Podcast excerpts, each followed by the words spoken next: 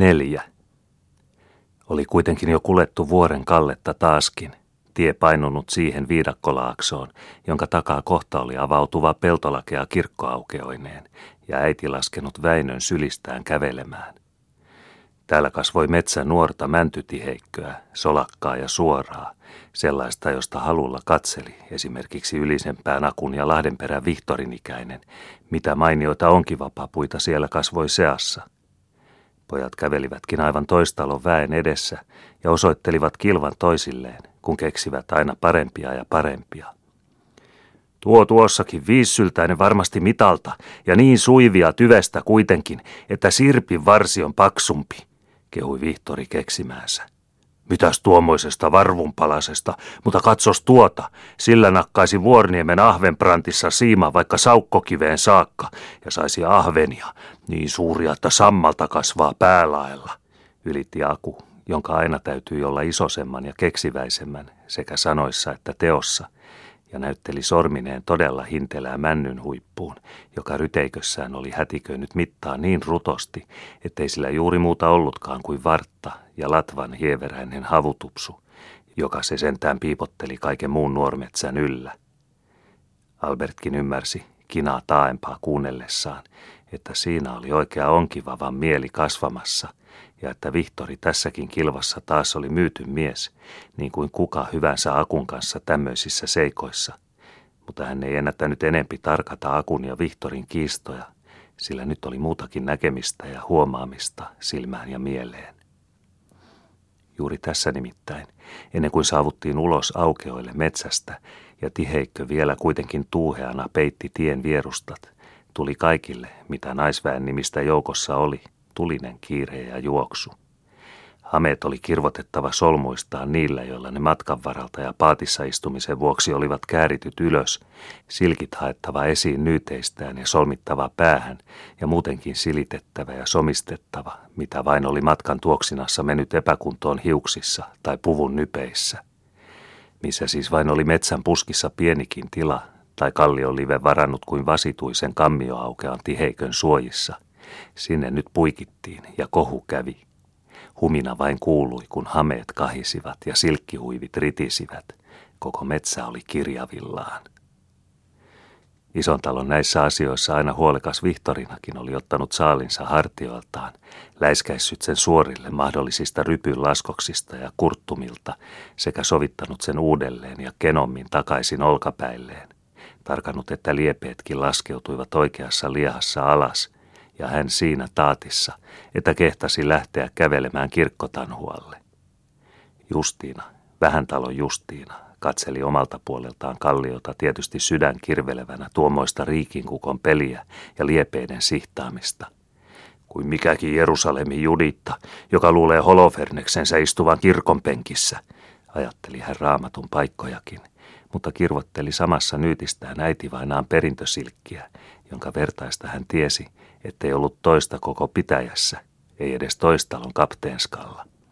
Musta se tosin oli, eikä heleän värinen, niin kuin olisi sopinut juhannuskirkossa, mutta päässä se kahtia taitettunakin peitti jäykkänä niskat ja hartiat sekä laskeutui kauas yli selän ja teki ihmisen juhlalliseksi kirkonpenkissä, niin kuin pitikin.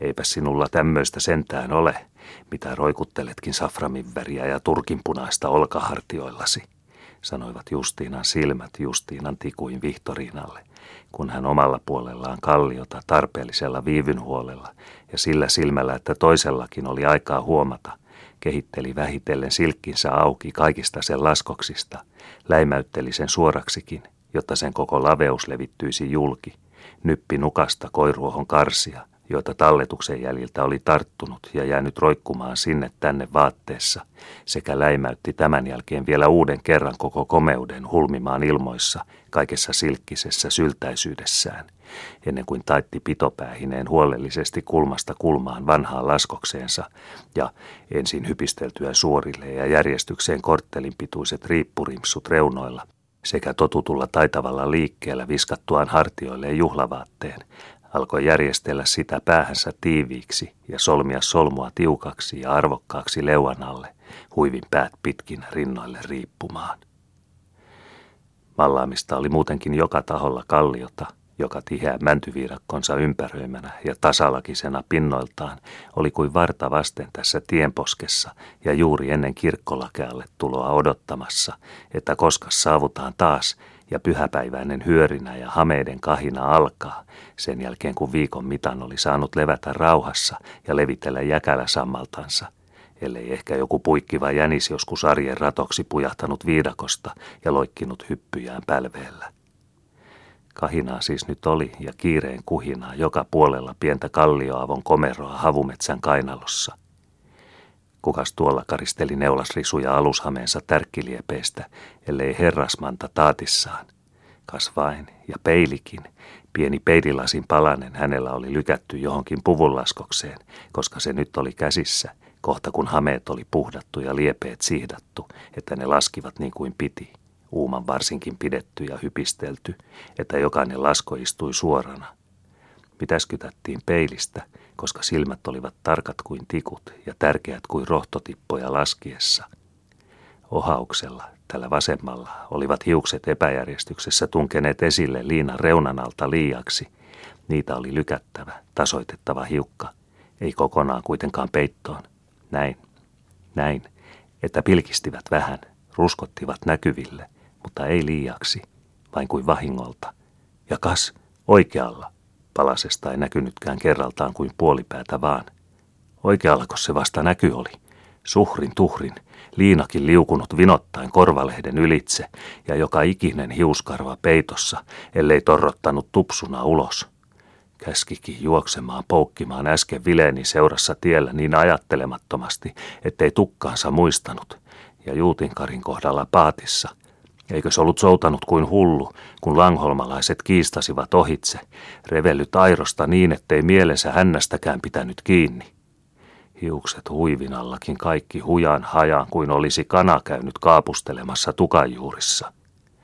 Olihan Manta kätevä ranteimilta, kun neula suihki hyppysissä ommelsauman tikkeillä – mutta verkkaista se vikkelyys oli ja vasikan loikkaa västäräkin varvassipsan verroilla, kun katseli nyt sitä sujaa ja sormikeveyttä, jolla hiukset tuontämässä olivat selvitetyt takaisin suortuvilleen, keveästi tasoitetut päälaelle ja näppärästi sivautetut huivin reunan peittoihin siten, että ruskot pilkoittelivat viekottelevina sieltä, missä niiden oli oltava näkyvissä, ja lymyivät siellä, missä niiden oli kuherruttava piiloon. Harrasta oli toimitus.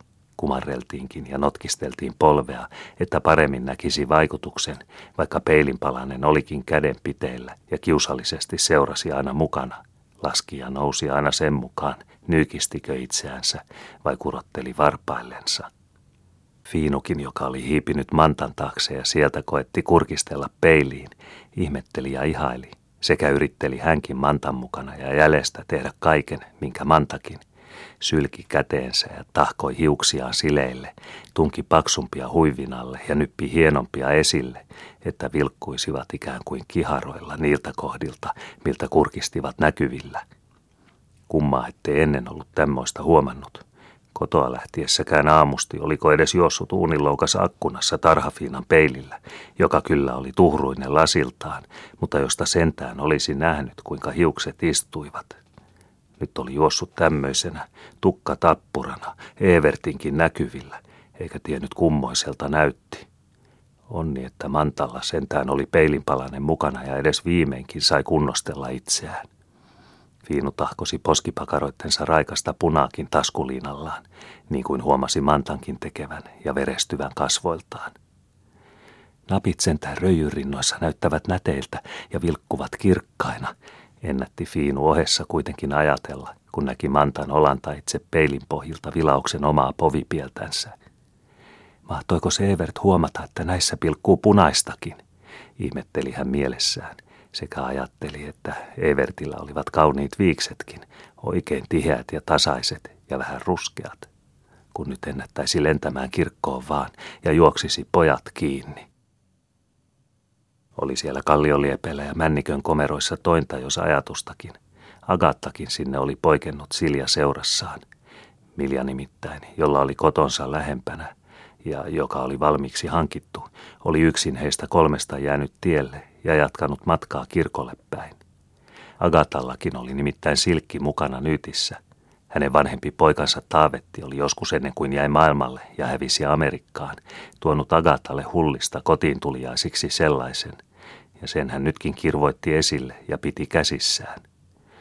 Oli sentään ikään kuin omistakin lapsista, vaikka molemmat pojat olivatkin nyt jo vuosikymmeniä olleet kateissa siellä, minne niin monen muunkin äidin toivo ja vanhuuden tuki oli hävinnyt. Oli ikään kuin olisi heistäkin sentään ollut jotakin jäljellä vielä ja tiedossa, niin kauan kuin tämä kirkkosilkki edes oli muistuttamassa, ja sitä näin sai katsella.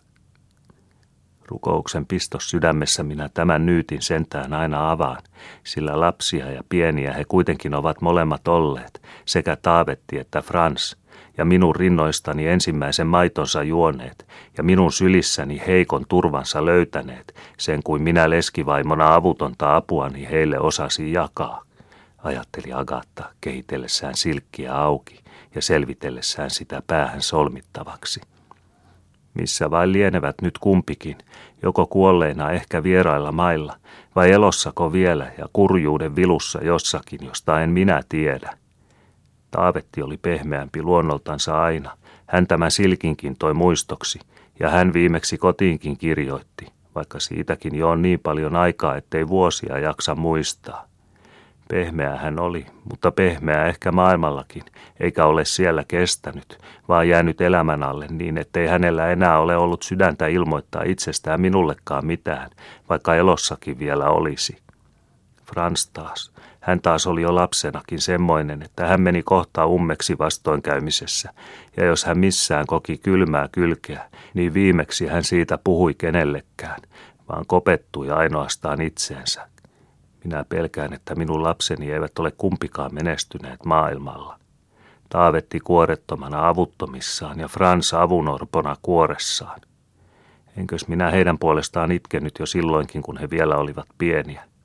Taavetti, joka uskossaan aina sai kolhimisia ja palasi kylältä toisten lasten parista joko sydän lommolla ja sääliä hakien tai sormi haavoissa ja parkuhuudoin. Ja Frans, joka aina tiiveissään oli salattu ja puhui vasta viikon päästä vihansa tai näytti arpikyntenä kouransa, jolla oli mukiloinut muita. Leskivaimon osa on semmoinen ja lapset kasvavat, kun ne ovat poikia ylipään. Agatan täytti mielen huokarinnan ja alistuneesti sormi hän silkkihuivia solmuun leukansa alle.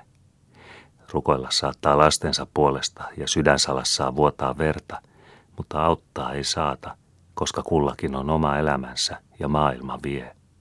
Frans ja Taavetti olivat nyt häneltä tietymättömillä, elossako vielä vai kuolleinako jo, vaikka olivat joskus olleet lapsia ja hänen sylissään, hän itse yksin ja vanhana. Melkein silmä vettyi. Omaa lapsellasta hän ei koskaan ollut saanut syliinsä nostaa. Vaikka sopiko sitäkään murehtia ja olla epäkiitollinen, olihan sittenkin saanut sekä rakkautta jakaa että liittymystä kokea. Oli ehkä säästetty juuri sitä varten, että olisi ystävällinen niille, jotka tarvitsivat. Siljakin tuossa vieressä. Kenenkäs puoleen hän tällä haavaa nykyisessä tuskan kuormassaan ja koetuksissaan luottamuksineen kääntyisi – ellei olisi hän itse vielä jäljellä ja hänellä tilaa sydämessä hänenkin huolilleen. Tyttöparka, musta murhehuivinsakin oli luhdista ottanut nyyttiinsä ja sitoo juhannuspäivänä yllensä, ikään kuin olisi muuttunut lukevaiseksi nuoressa, parhaassa iässään. Agata juoksi mieli sydämessä niin, että ajattelematta olisi aivan mennyt luoksi ja kiertänyt käsivartensa ympärille ja lohdutellut, ellei ihmisten ja silmien vuoksi olisi huomannut kavahtaa. Autappa sinä minulle tämä solmu leuanalta kiinni, en saa omin käsin sidotuksi, sanoi hän kuitenkin, että Siljalla olisi joku tilaisuus olla avuksi ja päästä omistansa. Hän silittelikin Siljaa taas käsivarrelle ja osoitti hyvyyttä, sillä aikaa kun tämä solmi hänen silkkiänsä solmuun. Sen kuin ihminen sentään taitaa, sen hän kuitenkin koettaa tehdä.